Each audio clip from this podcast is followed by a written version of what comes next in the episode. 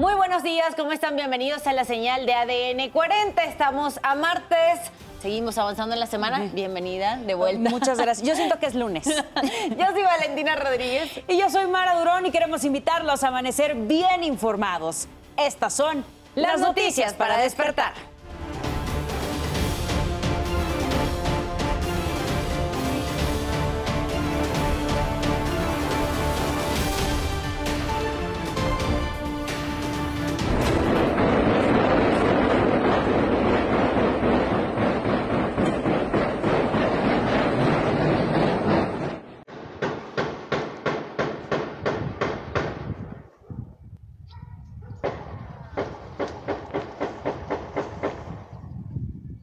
Balacera en Guadalcázar, San Luis Potosí, las autoridades municipales piden a los habitantes no salir de sus casas.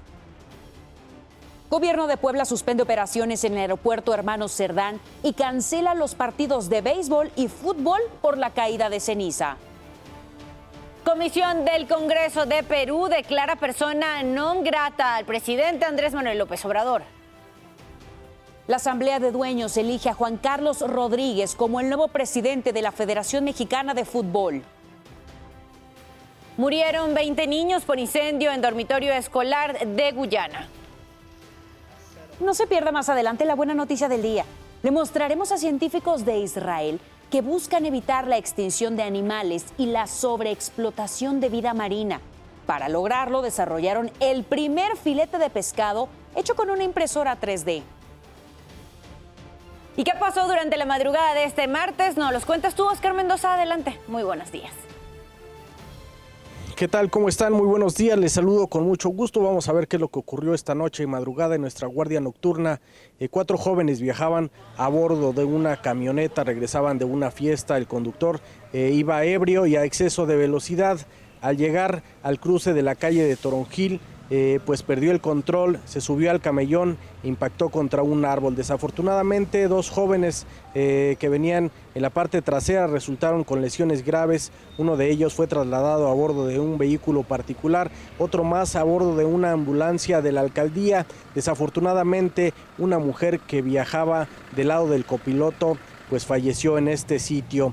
El eh, conductor resultó con solo con lesiones menores, eh, fue detenido y trasladado ante el Ministerio Público. Al lugar, pues llegaron peritos de la Fiscalía de la Ciudad de México, los cuales comenzaron con eh, el levantamiento de los indicios tras este accidente para averiguar cómo fue que sucedieron estos hechos. El conductor fue trasladado al Ministerio Público y pues bueno, ahí será donde rendirá su declaración un juez eh, decidirá cuál será su situación jurídica. La zona fue acordonada mientras trabajaban los bomberos de la Ciudad de México eh, retirando este vehículo de este lugar. Eh, la zona fue acordonada por alrededor de una hora y media mientras concluían los servicios de emergencia en este sitio. Posteriormente la vialidad fue reabierta tras al menos dos horas de las labores en este lugar. Por lo pronto, pues esto fue parte de lo más importante que ocurrió esta noche y madrugada en nuestra guardia nocturna. Yo regreso con ustedes al estudio. Que tengan excelente mañana. Excelente mañana para ti también, Oscar. Gracias por la información. Te vemos en tu ciudad en tiempo real. Ya sabe que la invitación, como siempre, es a que navegue, a que visite nuestro portal www.adn40.mx. Ya sabe que aquí encontrará 24 horas al día información de todo tipo economía, política, el mundo, entretenimiento, deportes y hasta información útil. Si aún no ha salido de casa, aquí le tenemos las recomendaciones viales que según el último reporte que publica Ovial en su cuenta de Twitter, que fue a las 5.24 de la mañana, se registra buen avance en eje central Lázaro Cárdenas, de eje 3 sur hacia Fray Servando Teresa de Mier. También se registra buen avance en Avenida Paseo de la Reforma, de Avenida Hidalgo hasta Avenida Insurgentes. Debe tomar en cuenta también el clima, el pronóstico del tiempo para este martes. Y es que sigue la interacción y sigue la presencia de distintos canales de baja presión sobre territorio nacional. Tenemos uno aquí ubicado en Baja California, uno que atraviesa todo el territorio y uno aquí ubicado en la península de Yucatán. Se mantendrán ciertas lluvias y ciertas precipitaciones, sobre todo en la meseta central. Ahora bien, la gente del noreste debe tomar en cuenta porque se van a registrar fuertes rachas de viento entre 50 y 70 kilómetros por hora. Se pueden generar también algunos torbellinos, sobre todo en esta zona, Nuevo León, Tamaulipas, Coahuila, Chihuahua, estarán también siendo partícipes de algunas precipitaciones Fuertes lluvias para el litoral del Pacífico, sobre todo en Guerrero, en Oaxaca, en Chiapas. Esta zona también estará siendo afectada por las fuertes precipitaciones. Para el Valle de México se esperan algunos chubascos en el Estado de México. Para la Ciudad de México hasta ahora no se tienen pronosticadas las lluvias. Es importante que tomen en cuenta las condiciones para que no los tomen desprevenidos. Les recuerdo que aquí en ADN 40 evolucionamos y queremos estar más cerca de todos ustedes. Por eso la invitación es a que reporten, a que utilicen nuestras redes sociales. Acompañe su mensaje, ya sea una denuncia ciudadana, algún reporte o alguna solicitud de ayuda, la acompañe con el hashtag ciudadano en tiempo real. Y de hecho en redes sociales nos piden de su colaboración para localizar a la señora Marta Granados de Castelblanco quien desapareció desde el 14 de mayo en el rancho Las Rusias en el municipio de Ramos Arispe, allá en Coahuila. Por favor, si usted tiene alguna información, no dude en comunicarse con los teléfonos que aparecen en pantalla o con la cuenta de ADN 40. Ella sufre de deterioro, de deterioro cognitivo leve, lo cual le genera lagunas en su memoria de corto plazo y se cree que está tratando de regresar a San Juan del Río Querétaro, lugar de su residencia permanente. Les recuerdo que todos estos mensajes que usted nos deje en la cuenta oficial de ADN 40, mi compañera Sara Uribe los estará leyendo en vivo a las 12 del mediodía en tiempo real.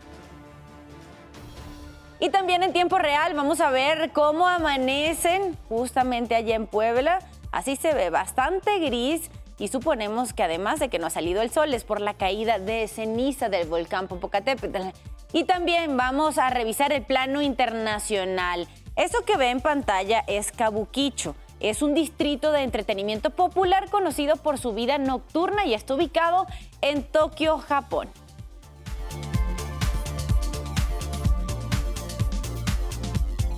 Son las 5 de la mañana con 37 minutos. Pasamos a nuestro resumen de noticias. Al menos tres muertos dejó un ataque armado en Papantla, Veracruz. Esto ocurrió cuando hombres armados ingresaron a un bar ubicado en la calle Artes y comenzaron a disparar contra los presentes. De acuerdo con reportes, los presuntos responsables pertenecen a un grupo delictivo y publicaron el video del ataque a través de redes sociales. El gobernador de Veracruz, Cuitláhuac García, atribuyó la agresión como un ajuste de cuentas entre grupos del crimen organizado. Hasta el momento no hay detenidos.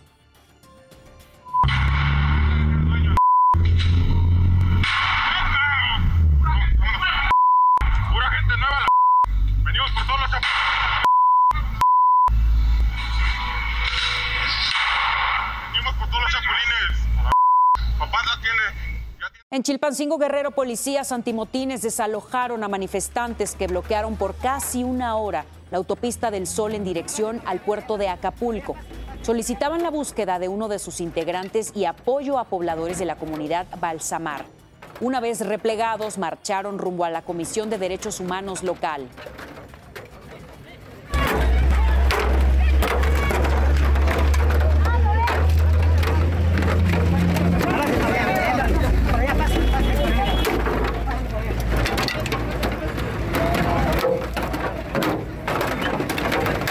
Pequeña Samadhi de dos años de edad que sufría una malformación en uno de sus brazos podría ser dada de alta y trasladada al Hospital de la Raza para seguir su tratamiento.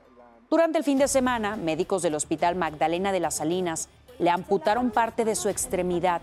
Los padres de Samadhi dijeron que en el Hospital General de México y el Hospital Infantil Federico Gómez le practicaron mal un procedimiento llamado embolización aseguran que actuaron con negligencia. Solicitan ayuda para proceder legalmente contra los médicos. Mi hija estaba bien, mi hija estaba sana, mi hija no tenía por qué haberle cortado su brazo. Yo quiero que esas personas que fueron culpables de la situación de mi niña de un año paguen. Y no solamente paguen con que los corran, sino que los metan a la cárcel. ¿Por qué? Porque eso fue lo que pasó. Desgraciaron una parte de la vida de mi hija. Un medio estadounidense informó que Jeffrey Epstein intentó extorsionar a Bill Gates en 2017. De acuerdo con reportes, Epstein tenía conocimiento de una supuesta relación extramarital que tuvo Gates con la jugadora de cartas Mila Antonova. La amenaza ocurrió cuando Bill se negó a participar en un fondo de caridad multimillonario. 5.40 minutos de la mañana pasamos a asuntos de urbe. Comensales en un restaurante de la colonia Roma se tiraron al suelo para protegerse de una balacera. Esto ocurrió en un negocio de la avenida Álvaro Obregón. La Secretaría de Seguridad Ciudadana informó que un sujeto intentó despojar a un ciudadano estadounidense de un reloj de lujo, por lo que se enfrentó a sus escoltas. Calles adelante, la policía detuvo a este hombre con características físicas y vestimenta que coincidían con las descritas por el denunciante, pero el extranjero no lo identificó por lo que fue liberado.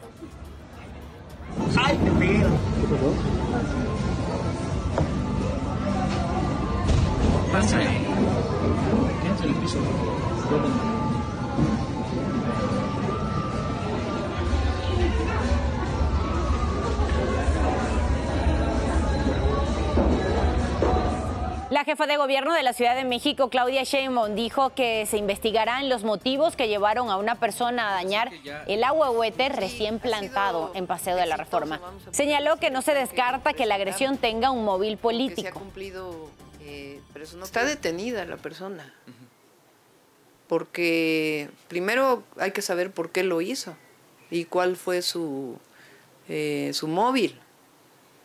Eh, en el primer caso, nosotros recibimos en el primer ahuehuete información de que estaba contaminada la tierra. Y en este caso, pues es evidente que tenía un objetivo. Eh, entonces hay que ver cuál es el objetivo de esta persona y si actuando dentro de la ley. ¿Cree que tenga algún tinte político esto que hayan hecho? Pues puede ser. Pues claro que puede ser. ¿cuál es el objetivo si no? Después de 10 semanas de paro, alumnos de la Universidad Autónoma Metropolitana Campus Iztapalapa regresaron a las clases presenciales. El paro de actividades concluyó tras 11 mesas de diálogo con colectivos en torno a la violencia de género que se vive dentro de las instalaciones y en cumplimiento también al pliego petitorio. De esta manera, los cinco planteles de la UAM retomaron todas sus actividades académicas y administrativas. Protestaron estudiantes afuera de la Prepa 3 de la UNAM, plantel Justo Sierra. Ellos piden justicia por la muerte de Yetza Abril Soler Cano, quien atentó contra su vida por supuestamente sufrir bullying por parte de tres maestros.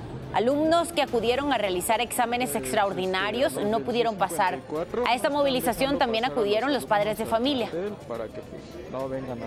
Y Daniel N., conocido como el violador serial de Oceanía, suma 197 años de prisión después de ser sentenciado por siete agresiones sexuales. Un juez dictó la última sentencia condenatoria de 22 años y seis meses de prisión por los delitos de robo y violación agravados en contra de una menor de edad. Eso lo informó la Fiscalía General de Justicia Capitalina. El agresor atacaba a sus víctimas en parques y zonas solitarias de la alcaldía Gustavo Madero. La alcaldesa de Tlalpan, Alfa González Magallanes, dio a conocer que las obras realizadas en 2022 en esta demarcación superan los 400 millones de pesos. Estas fueron planeadas para atender el rezago existente por décadas y con miras a no dejar de lado a quienes más lo necesitan. El informe lo dio la alcaldesa en el marco de su comparecencia ante diputados del Congreso de la Ciudad de México. Las obras que hemos realizado, que realizamos en 2022, suman más de 400 millones de pesos. Estas han sido planeadas y programadas para atender el rezago existente por décadas y donde la aplicación del recurso había sido manejado de forma discrecional. Muchas de las obras que realizamos estaban pendientes desde la creación de las colonias y pueblos por más de 30 o 40 años.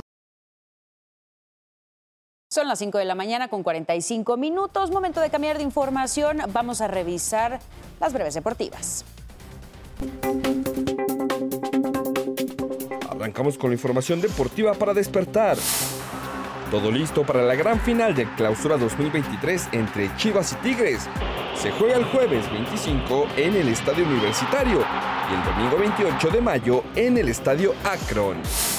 Juan Carlos Rodríguez será el nuevo presidente de la Federación Mexicana de Fútbol. de cara a la Copa del Mundo de Norteamérica 2026.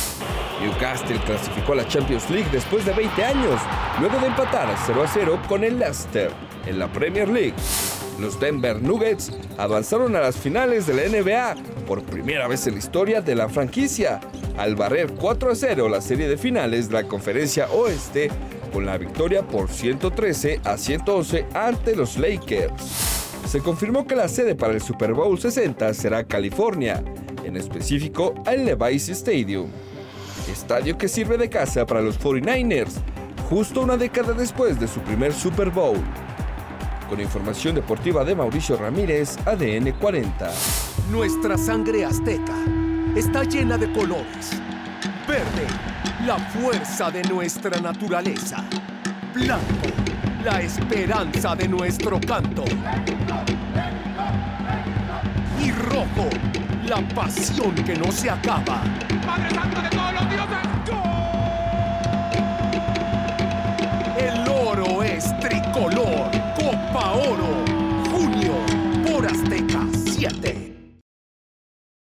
5.46 minutos de la mañana pasamos a revisar cómo despierta el mundo. Durante su participación en la cumbre del G7, el presidente de Brasil, Luis Ignacio Lula da Silva, se solidarizó con el futbolista Vinicius Jr.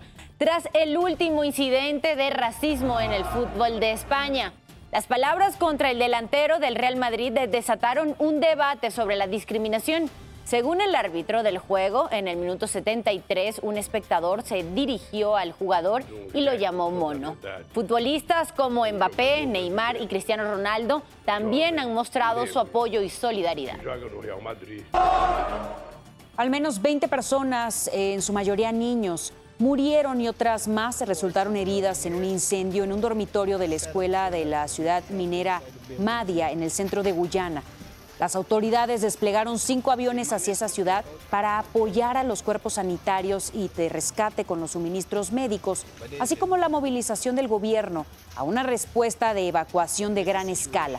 Por su parte, el presidente Irfan Ali afirmó que están organizadas las operaciones para que los dos mayores hospitales de la capital, Georgetown, reciban a los heridos. Hasta el momento se desconoce cómo inició el fuego y las autoridades no han revelado cuántos de los fallecidos eran maestros y cuántos eran estudiantes.